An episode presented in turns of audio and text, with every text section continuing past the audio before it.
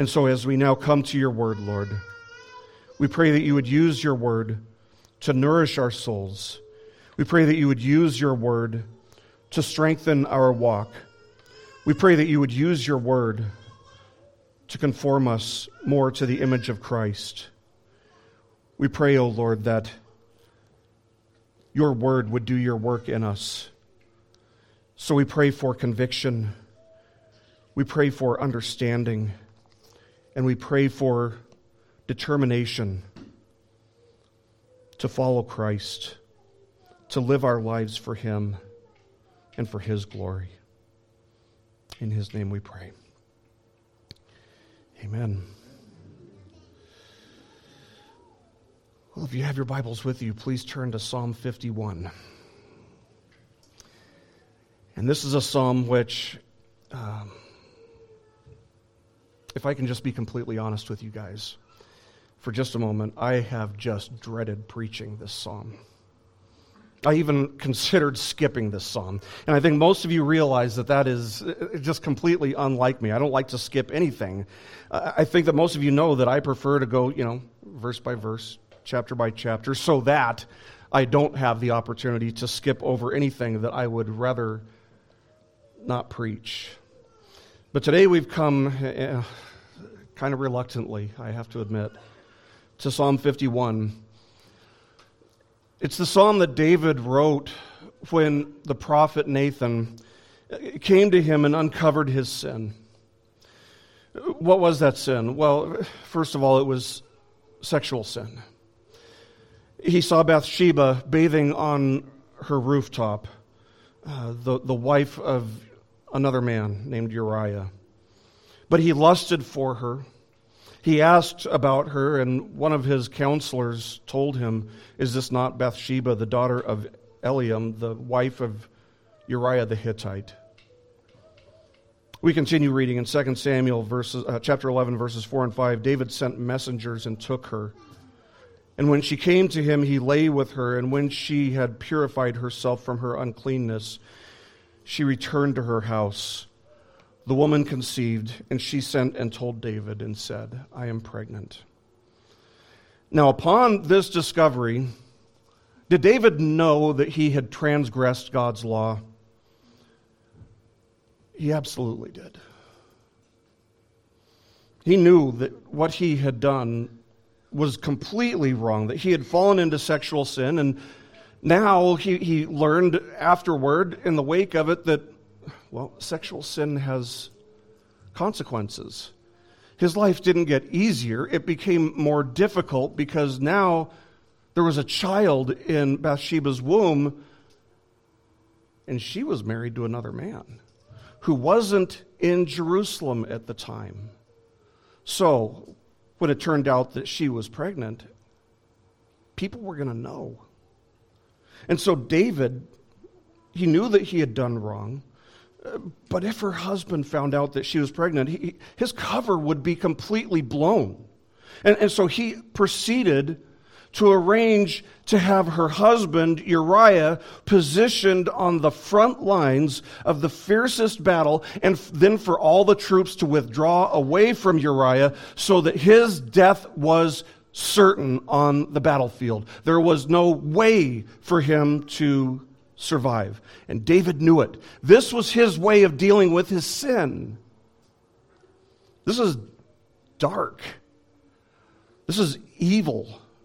And perhaps just as dark and just as evil, just as bad as the sin itself of, of committing adultery and murder, just as bad as that. For one year, David did nothing about his sin. There's, there's no sign of, of remorse. There's no sign of trying to deal with it. He, he just kind of swept it under the rug. He tried to hide it for a year.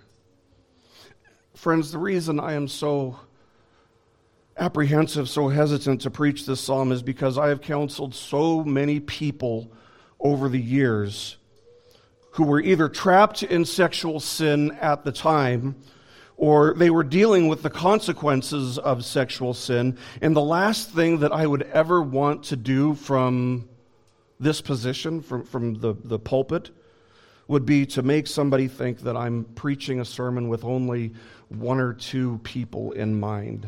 Uh, please know ahead of time, I'm, I'm not going to do that. I don't just have a few of you in mind or whatever. I have counseled and I have wept with so many over the years who have struggled with the sins of adultery and fornication. This is just something that's a very delicate subject, a very relevant subject. And let me prove that. A recent study revealed that more than 70% of youth pastors, we're going to get to the other pastors in a minute, 70% of youth pastors reported that they've had at least one teen or preteen come to them in the previous 12 months regarding their habit of going to illicit websites. The same study reported that 68%, more than two thirds, 68% of church going men and over 50% of pastors visit explicit websites on a regular basis. Of young Christian adults who are aged 18 to 24, 76% actively search for these illicit websites and images. What are they doing every time they do that? What are pastors doing? What are church going men doing every time they go to these illicit websites? They are committing adultery. So, this is really a relevant topic for the church in our day and age. So, this is absolutely not the time for anybody to be saying, oh dear, we, we can't talk about that kind of stuff in church. Because if the Bible talks about it, if the scriptures speak of it, you'd better believe that we not only can be talking about it, but that we should be talking about it. And when you look at the statistics, what becomes evident is that we must be talking about it. And if you think, by the way, parents, if you think that your kids are too young to have that conversation about this kind of stuff, if they are older than seven, you might simply just be naive if you think they're too young to be talking about it. David was guilty of both adultery and murder. Now, listen very closely to me. If you visit these inappropriate, explicit websites, you might be thinking, well, at least I'm not a murderer. But you need to know that the rate of death by suicide or death by drug overdose in that industry is just absolutely off the charts. And so every single time you go to those websites, every single time you put your eyes on those images, you are feeding and you are fueling that industry. And so you are absolutely guilty of contributing to the suicide rate or the death by drug overdose rate. Never mind the fact that there is so much human trafficking in that industry. And so, with that said, let me tell you this. If you visit those explicit websites, you are a murderer. You are not only an adulterer, but you are a murderer in God's eyes. Now, under God's law, these sins could not be ceremonially cleansed from a person. What was the penalty for adultery? Leviticus 20:10 instructs as follows: If there is a man who commits adultery with another man's wife, one who commits adultery with his friend's wife, the adulterer and the adulteress shall surely be put to death. What about murder? That's an easy one. Numbers 35:30 says if anyone kills a person the murderer shall be put to death at the evidence of witnesses. A clarification is then added in verse 31 where it says moreover you shall not take ransom for the life of a murderer who is guilty of death but he shall surely be put to death. In other words, even if you were the richest man in the world there was no way out for you if you murdered somebody. The penalty for you was death. Both of these sins required that the guilty party be put to death. But I want to broaden the scope here just a little bit because this psalm isn't just for people who are guilty of the sins of adultery and or murder. If you're guilty of those sins, yes, absolutely. This psalm is for you, but it's also a psalm for anyone who has a woefully casual, low view of sin and of God's calling for his people to be holy as he is holy. Or, or maybe you have a, a, a proper, a healthy view of sin and God's calling for holy living, but, but you think that you're above it. You're, you're above this. You think that you could never fall into such egregious sin if that's what you think, this psalm is for you as well, because if the only person in all of human history who was described as being a man after God's own heart can stumble in this way, then guess what? I'm not described that way. You're not described that way. We can all fall the same way that David can. If he can stumble, how much more vulnerable are you? Or maybe you are just tired and weary from the daily war with sin, and it's kind of made you numb to the point where you no longer get on your knees to confess when you've sinned. This psalm is for you as well, if that's you. See, the question is not whether or not Christians sin. Of course we do. We all do. The question is whether we are comfortable with our sin, whether we have made peace with our sin, or do we hate it? Do we forsake it? Do we go to war actively, not passively? You don't go to war passively. Do we actively go to war with it? And Psalm 51 brings us to the point where, point where we not only see the painful reality of sin and the constant, continual struggle that we have against sin, but we also see the wonder and the glory of divine grace. The Holy Spirit gives us a wonderful, wonderful model of repentance, true repentance from David's pen in this psalm. And so every single one of us needs this because the Christian life is a life of continual repentance. Why? Because our lives are constantly marred by sin. So we must constantly be repenting striving for holiness constantly. So David's sins required his own death, and he knew it. He knew that there were no sacrifices that he could possibly bring before the Lord to atone for his sin. That even if he were to bring all of the sheep and all of the cattle in all of Israel, in, in all the world, it would be terribly, woefully inadequate. If David would have vowed to spend the rest of his life doubling his efforts to, to live a godly life, maybe to live in celibacy, you know, pursue God twice as much as he did before, it still wouldn't be enough. There was literally nothing that David had in his hand to bring to the Lord because all of our righteous deeds are just filthy rags. So, this psalm reminds us that there is only one way out of the guilt of sin and back to God. And that is through the perfect sacrifice of the sinless Lamb of God. And that's the point of this psalm. So the psalm begins with David's cry for God's grace. We'll start with verses 1 and 2. It says, For the choir director, a psalm of David when Nathan the prophet came to him after he had gone into Bathsheba.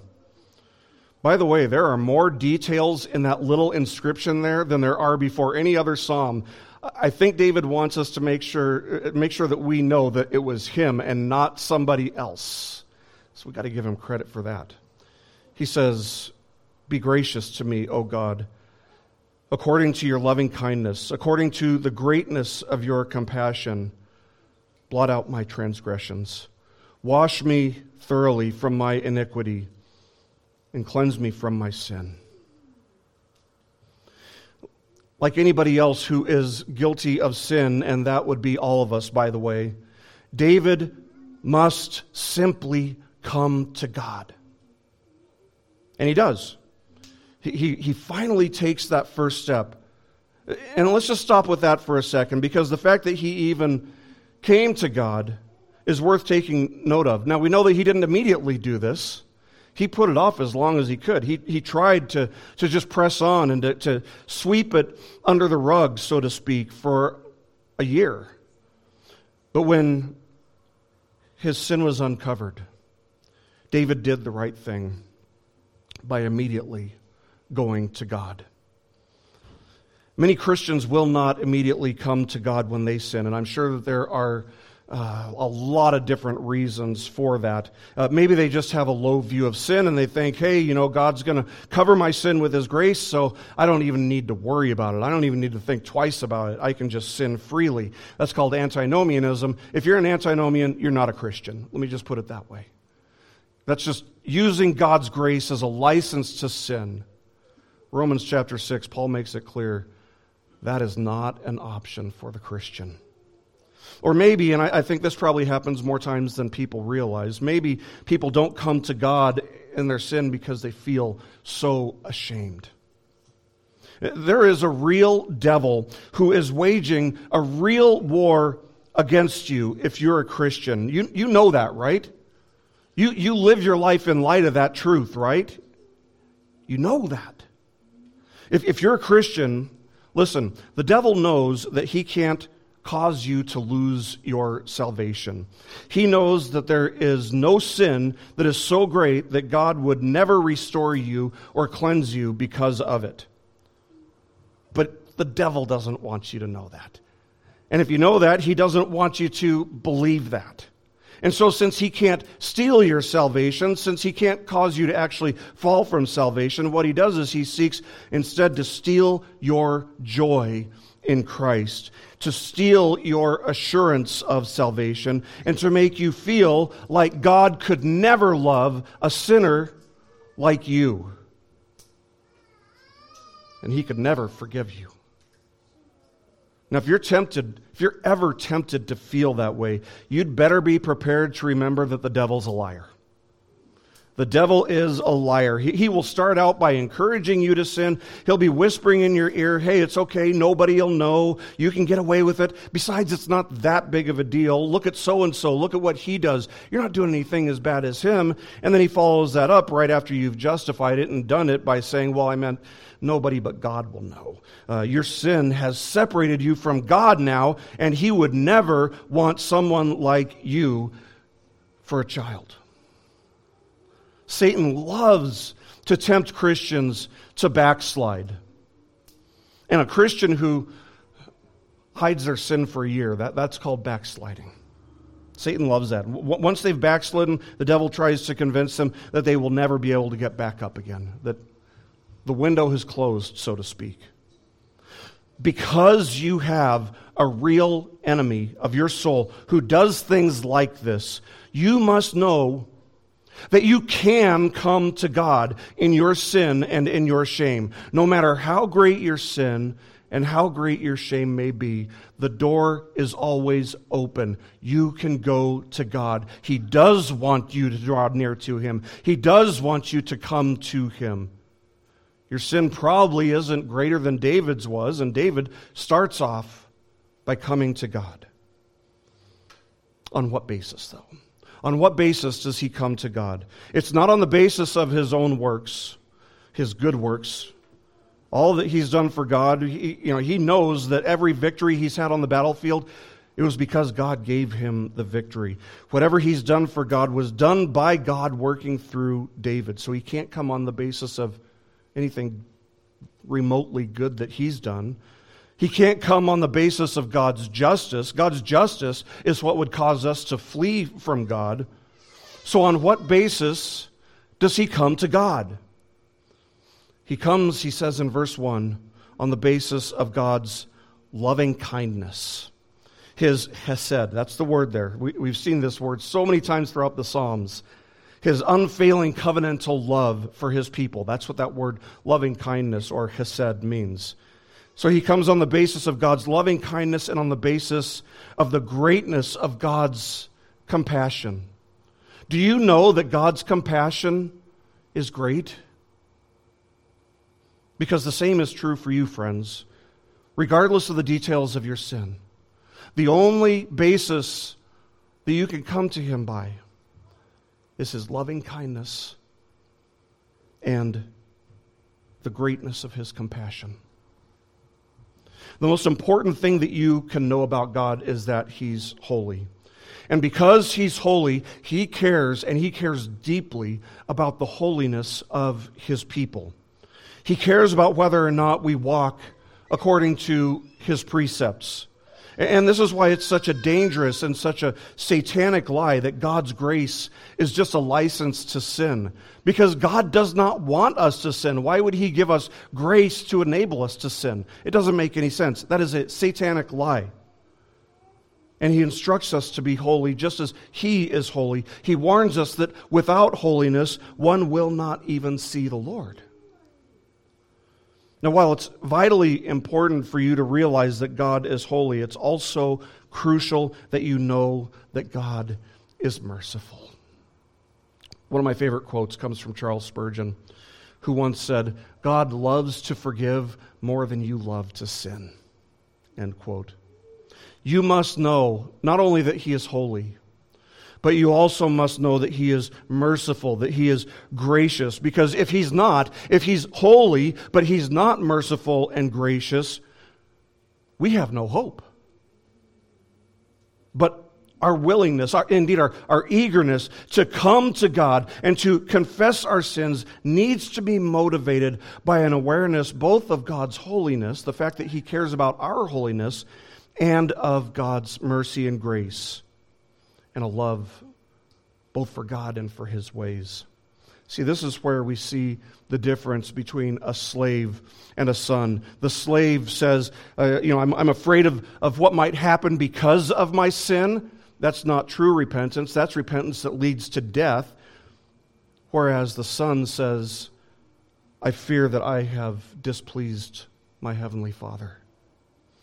That's a repentance that leads to life. Do you fear the Father's displeasure toward you?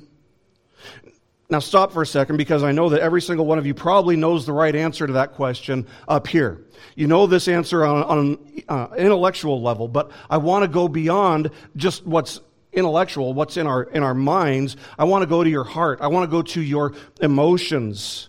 Do you fear emotionally the Father's displeasure? Think about the person that you love the most. Maybe it's your, your spouse, maybe it's you know whoever, maybe it's your, one of your parents, but think about the person that you love the most and how you would absolutely hate to anger or offend or displease that person. Should you not feel the same way toward God, only infinitely more so? And this is how David comes to God. He's grieved and he's distraught that he has acted in a way that would displease God. And he uses three words to describe his sin in verses 1 and 2. First, he refers to them as transgressions. A, a transgression, it just, just simply means to cross a line or to cross a boundary. God's word gives us boundaries, right? Boundaries within which we are all to live. Those boundaries aren't there to limit you, though, as much as they are there to protect you from what lies outside of those boundaries.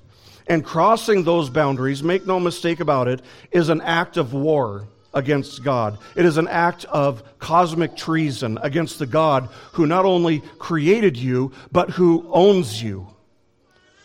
The second word he uses of his sin in verse 2 is iniquity.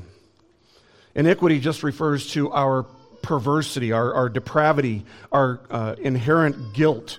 It, it's closely uh, connected to the doctrine of total depravity or original sin, which is why David uses this word in verse 5 when he notes that he was brought forth in iniquity. Uh, that is, he was sinful from birth.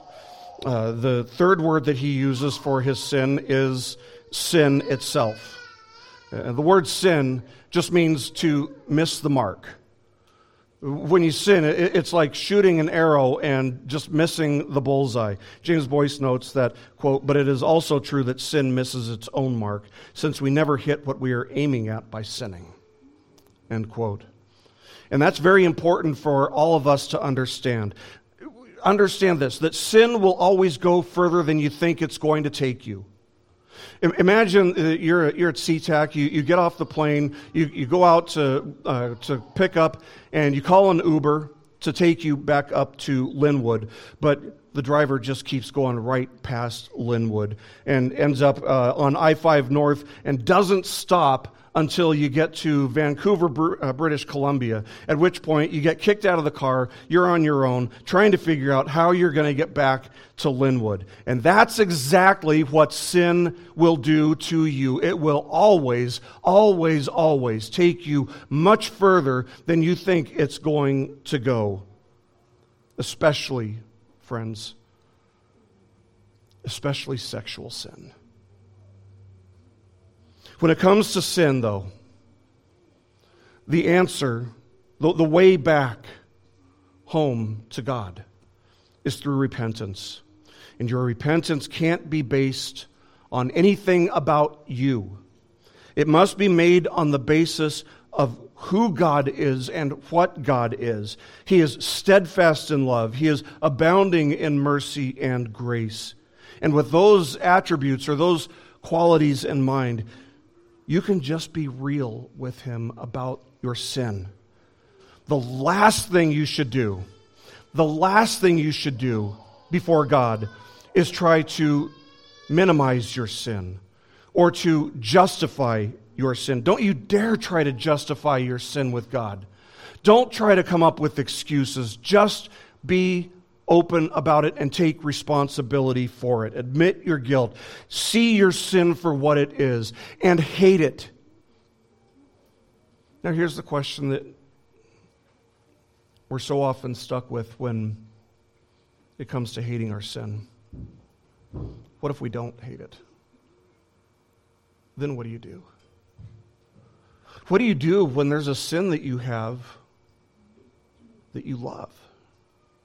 That you enjoy. You know it's wrong, but oh man, you get so much pleasure out of it. You enjoy it so much for whatever reason, whatever it may be. Then what do you do? You ask God to help you to hate it. You ask God to help you to see it from His perspective. And you trust that His perspective is right. And so you turn from it. Hate it because it displeases the one whom you care most about pleasing. But notice that David not only has three words for a sin, but he appeals to three things about God God's graciousness, God's loving kindness, and God's great compassion. And you must learn to come to God the same way and for the same purpose that David came to God. And you must be honest and forthright as David is as he proceeds. Let's continue with verses 3 to 6 where David writes, For I know my transgressions, and my sin is ever before me. Against you, you only, I have sinned, and done what is evil in your sight, so that you are justified when you speak, and blameless when you judge. Behold, I was brought forth in iniquity, and in sin my mother conceived me. Behold, you desire truth in the innermost being, and in the hidden part you will make me know wisdom. You notice that David didn't try to make excuses for his sin. He says, I know my sin. God, you know my sin. I know my sin. He's not trying to justify it. He's not trying to excuse it. He's not trying to minimize it. He's just being brutally honest and, and forthright about it. And so he starts his confession by saying that he is aware of his sin, he knows his sin. But what we mean is that we know. Uh, what, what he's saying is that he knows more than just an, on an intellectual level. Now, you and I are the same way. We, we might know our sin, we might be aware of our sin on an intellectual level, that we, you know, where we know that what we've done was wrong, we know that what we've done was sinful. Uh, David had that too. He had an intellectual understanding of his sin. But this confession flows from what he calls in verse 17 a broken and contrite heart. So he's not feeling casual about his sin. He is grieving over his sin as he ought, as we ought. The Puritan Thomas Watson once wrote, quote, Until sin is bitter, Christ will not be sweet. David's sin was for him at this point bitter. What do you do when, when something's bitter? Well, if, you, if you've taken a bite of it already and it's not supposed to be bitter, you, you spit it out and you chase it with a teaspoon of uh, honey or something sweet to get the taste out of your mouth. And you remember that every year when it's cold season and you end up taking Robitussin, how terrible it is to choke down something that is absolutely bitter, like Robitussin is. So you must, the point is, you must see your sin as bitter. If, if you think that your sin is sweet, what is that going to say about how you view Christ? If you think that sin is sweet, you're conversely going to find that Christ is bitter. You must see your sin as bitter.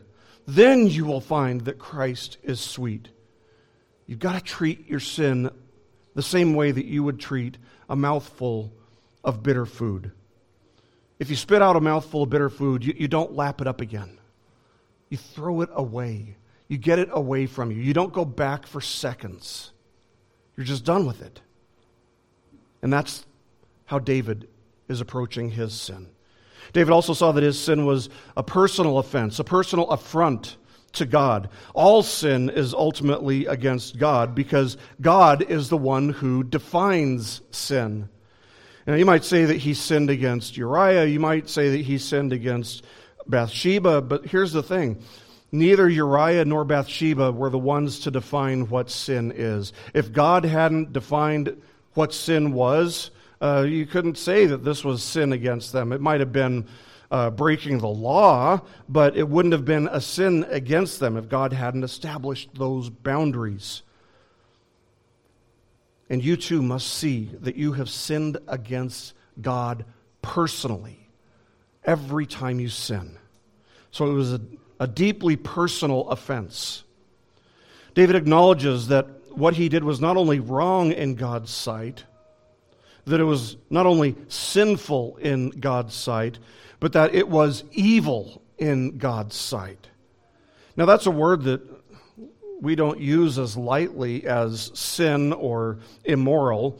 Uh, you know, we'll say that Adolf Hitler was evil, and yeah, no, no, uh, no argument there. Uh, we'll say that Joseph Stalin was evil. Again, no, no, argument there. Planned Parenthood, absolutely they are evil. But what about my greed? What we'll say is, oh, you know, it's my weakness, but you know, it, it's there. I'm dealing with it. It's it's a weakness. My addiction, oh, I'm a victim. My temper, it's a problem. My selfish ego, it's an obstacle at times. No, friends, that is not how God sees your sin. And it can't be how you see your sin either. It is evil. Don't minimize it. Don't justify it. Don't make excuses. You have to be able to say what David says here I have sinned and done what is evil in your sight. Do you hear the grief in David's confession?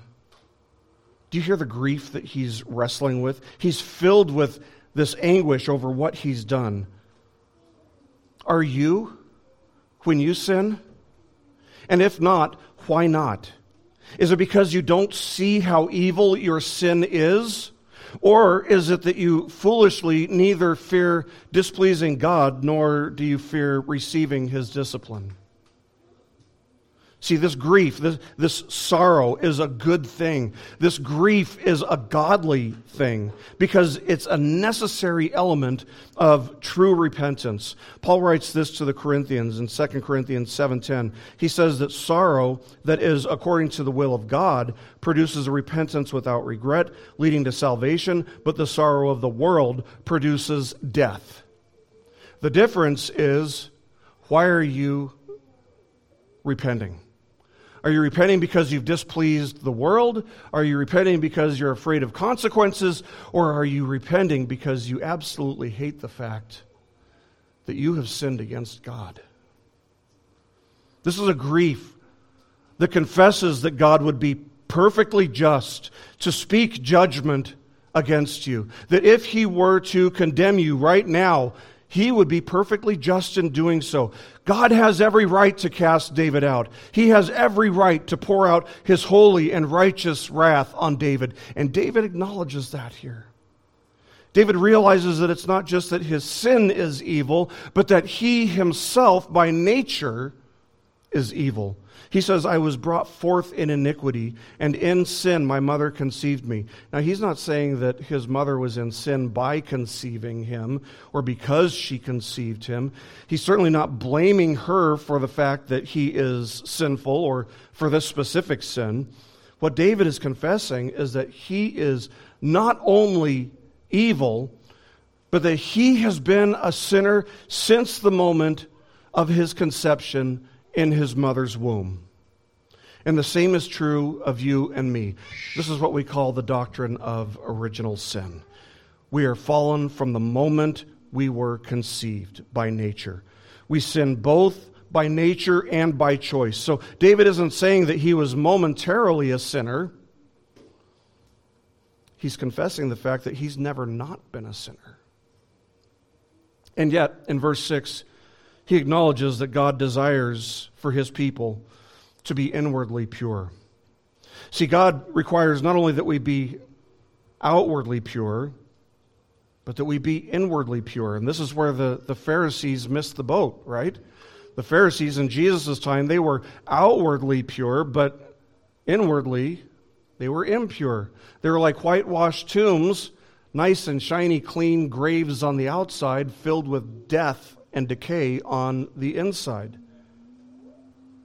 So David recognizes the incredible greatness of his need. He not only needs to be cleansed from his sin, but he needs a pure heart. He needs a new nature that has the wisdom to walk according to God's precepts, to obey God. Now, we're going to get to that second part, but first, he needs to be cleansed of his sin. He needs to be pardoned. And that's what he asks for in verses 7 to 9, where he says, Purify me with hyssop, and I shall be clean. Wash me, and I shall be whiter than snow. Make me to hear joy and gladness. Let the bones which you have broken rejoice. Hide your face from my sins, and blot out my iniquities. So David asks for three things here. First, he asks to be purified with hyssop. Second, similarly, he asks that God would wash him. The Hebrew word that gets translated purified is a really interesting word. If you translated it literally, it would be translated unsin me or desin me. Sin had left a crimson stain, and there was nothing that David could do to remove it. He needed God to do what only God was capable of doing because there was nothing within his power to remove it.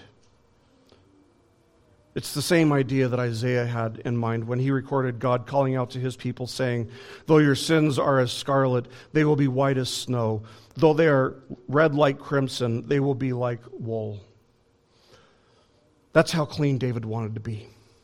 He realized that sin, sin had left a stain, and he wanted to be white as wool. Do you desire to be that clean before God? Have you, like David, come to the point where you realize that your sin has left a stain and where you want that kind of cleansing? I, I think that we all too often come to God like God is just a car wash. You know, we, we want all the dirt kind of washed and, and rinsed and rubbed away, but we know that we're just going to go right back out and get dirty again. So we come kind of casually. Uh, we don't go to God with that kind of cleansing in mind. We don't go to God with that kind of cleansing in mind because that's an insult to God. I'm just going to go back out and do it again. I'm going to go back out and defile myself, but can you cleanse me now? Go to Him instead with the understanding that God is not like a car wash, and we aren't going to go back out and get dirty again. That kind of person, I have to tell you, has absolutely no assurance of salvation. Now you might say, well, wait a minute. John says, John, uh, 1 John chapter 1, verse 9, if we confess our sins, he's faithful and righteous to forgive us our sins and to cleanse us from all unrighteousness. So can't I just sin and then confess and be cleansed? And my answer is yes. But keep on reading in John. If you go to 1 John chapter 3 verse 9, you'll see that John says this. He says, "No one who is born of God practices sin." Because his seed abides in him, and he cannot sin because he is born of God. Let me read that again.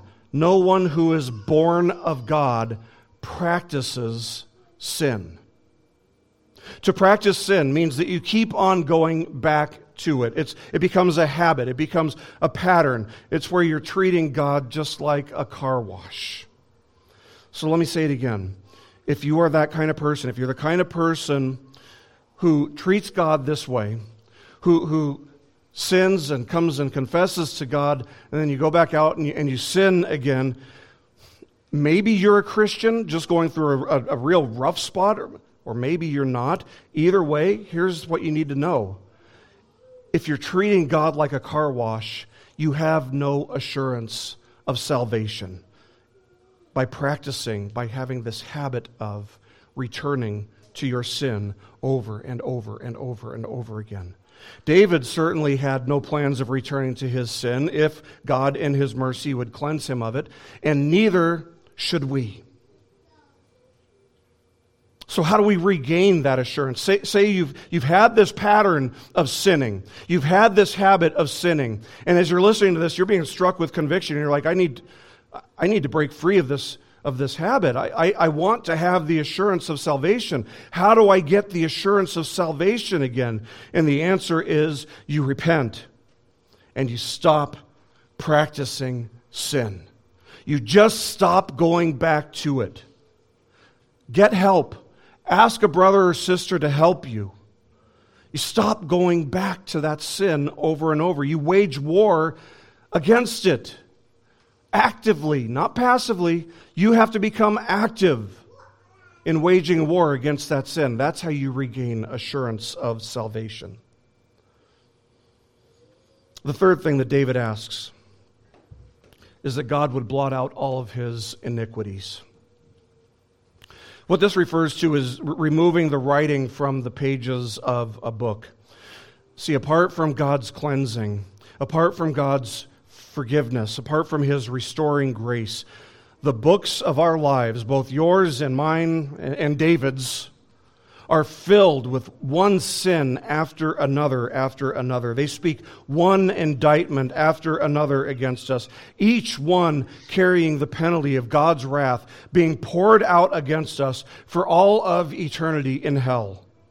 And if God does not act to remove all that is written on these pages, by canceling our sin debt, they will be read against us on the day that we stand before Him in judgment, and we will be cast into the outer darkness forever. But the good news, friends, the good news is that God can do something about this book that's filled with indictments against us. He can blot out every transgression, He can blot out every sin every iniquity of which we're guilty by ripping those pages out of the book, taking them out of our hands, and putting them in Christ's hands.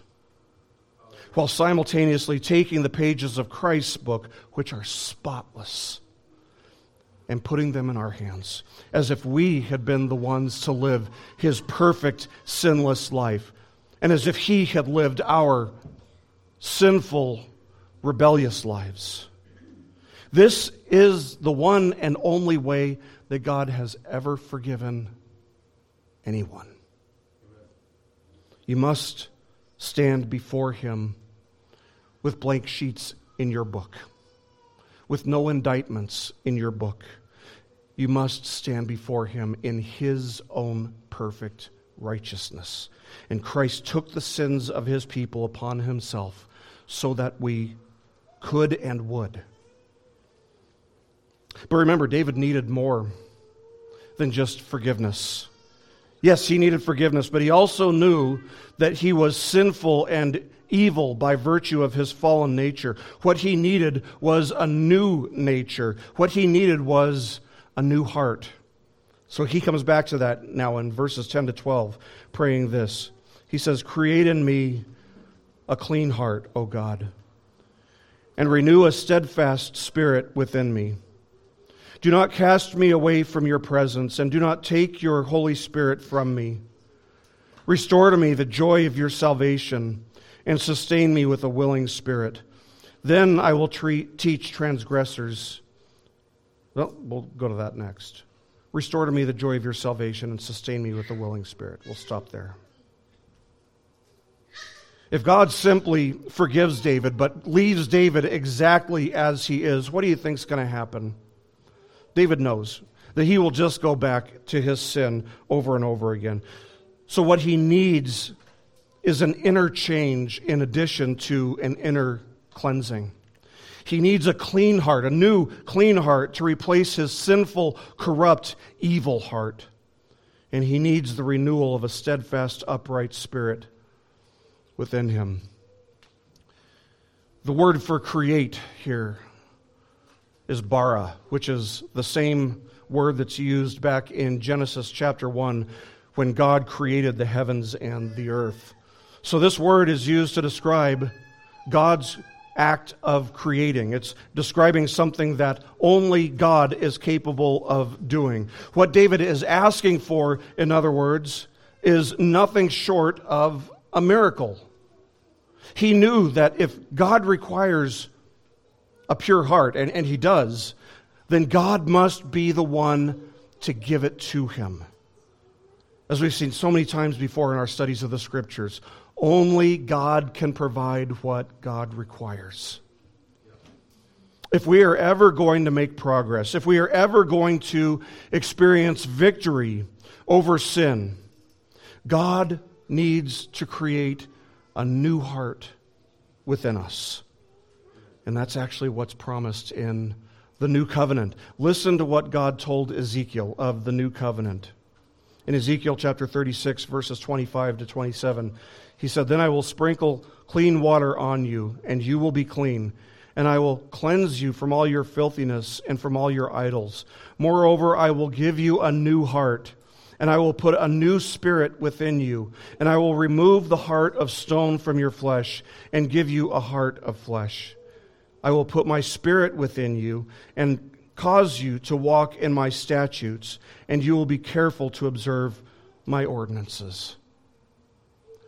And that is exactly what David was just asking for.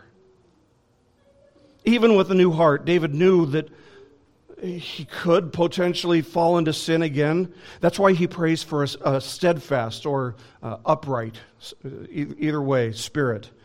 He asks that God not cast him away and not remove the Holy Spirit from him. Uh, that, that, says the same thing positively in verse 12 that he said negatively in verse 11. He asks God to restore him, uh, restore in him the joy of salvation, and to sustain him with a willing spirit. What David is acknowledging here is the same thing that you and I must acknowledge when we come to God to confess our sin. And that is that without both God's grace and His Spirit continually working within us, we could not make any progress toward holiness. We need God's grace. We need God's aid, His help, constantly and continually. There is not a second of your life in which you don't need God's sustaining grace.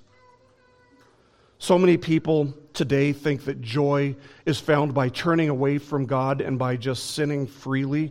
Nothing could be further from the truth. David realizes that true joy is found in God's salvation, and we must realize that too. I know how tempting sin is.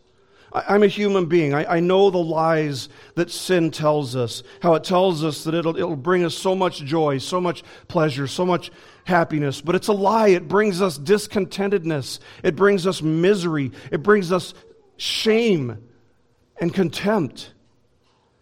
Because sin gets in the way of our fellowship with God. And thus it deprives us of the source of true joy. If you do not actively go to war against your sin, friend, it will deplete every good and enjoyable thing from your life. It will deplete your joy. It will deplete your love. It will deplete your contentment. And it will steal your assurance. But take heart because God's Spirit dwelling within you enables you to keep getting up to go to battle with your sin, even when it has knocked you down, and even when it has knocked you down again and again. Now, maybe you haven't noticed, but David has asked for so many things so far in this psalm, which is why we are really running short on time here. But let me just say this the, the fact that he prays for so many things here, what does that even tell us? The fact that he prays for so many things actually reveals how many things we lose when we sin. But God is faithful to restore these things to us when we confess our sin, just as he was, was faithful to restore these things to David. By God's grace, David would set a new course for his life with a new beginning. He's going to go in a new direction, which, by the way, is exactly what repentance means. It means you're turning away from your sin and you are turning toward Christ. And that's what David is going to do. He's going to live his life for God. Let's look at verses 13 to 15. He says, Then I will teach transgressors your ways, and sinners will be converted to you. Deliver me from blood guiltiness, O God, the God of my salvation. Then my tongue will joyfully sing of your righteousness. O Lord, open my lips, that my mouth may declare your praise. David vows to do all these things as a result of God forgiving him and restoring him.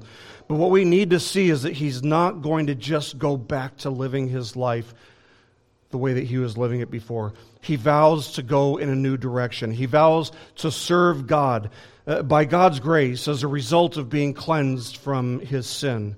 And so he vows that he will live his life more fully for the glory of God, telling sinners about God's goodness, with his own life, his own experience being proof of God's willingness to forgive, to restore, and to renew fallen sinners.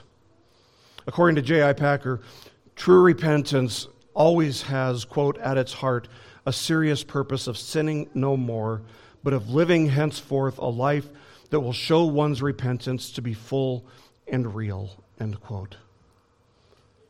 And so David's cleansing, David's renewal will result in him teaching others about the Lord, teaching others about God's grace. He'll be singing joyfully of his righteousness, declaring his praise. See, when our sin is bitter and Christ and his abundant mercy is so sweet, we can't stay silent about it.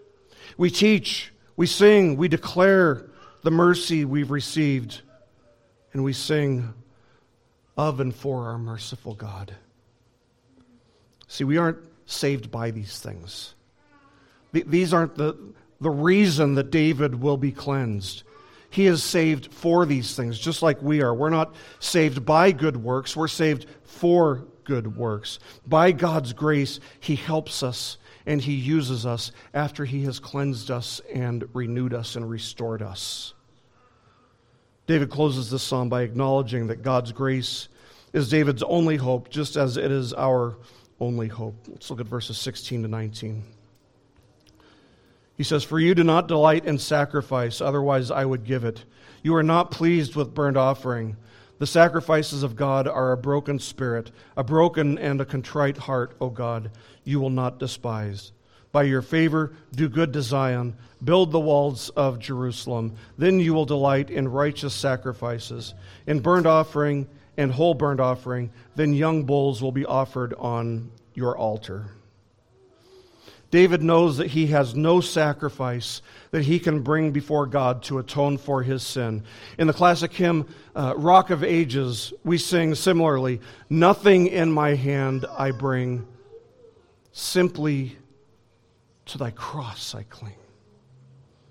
So, what can we bring? Well, we bring our sin to God. But we bring it with a contrite heart, a heart that is broken over the fact that we have dishonored God, a heart that is grieving over the fact that we have displeased God. Now, the sacrifices of bulls and goats were never meant to atone for sin. Indeed, the author of Hebrews reminds us they never atoned for sin. Instead, what they did is they pointed to the one sacrifice in all of history that counts, and that is the sacrifice of the Lord Jesus Christ. Without faith in Christ, there is no cleansing with God. There is no forgiveness from God. There is no grace from God. That is only found through the one sacrifice that meant anything, and that is through Christ's sacrifice. For those who come to Jesus in contrition and confession, He is a wonderful and gracious Savior the doors are open. Will you ask Him to create a new heart within you? Will you plead with Him to change your life? Will you experience and will you tell of the salvation that He and only He can and will provide? If you struggle with a particular sin, friends, perhaps especially sexual sin, given the context of this psalm.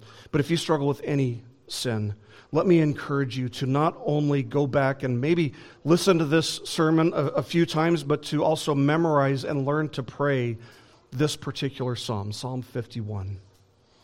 Let me encourage you also to pray without ceasing for victory over your sin. Pray that by God's grace you would be humble, contrite, teachable, and sensitive to the leading and the conviction of the Holy Spirit, that He would produce in you a deeper and deeper hatred for sin, a desire and the power to mortify it, and then some, so that He would instill and build within all of us a deeper love for the Lord of mercy and grace, who redeemed us and who cleansed us with His own blood, the Lord Jesus Christ, who is the one and only way out of the guilt of sin and back to fellowship with God. Let's pray.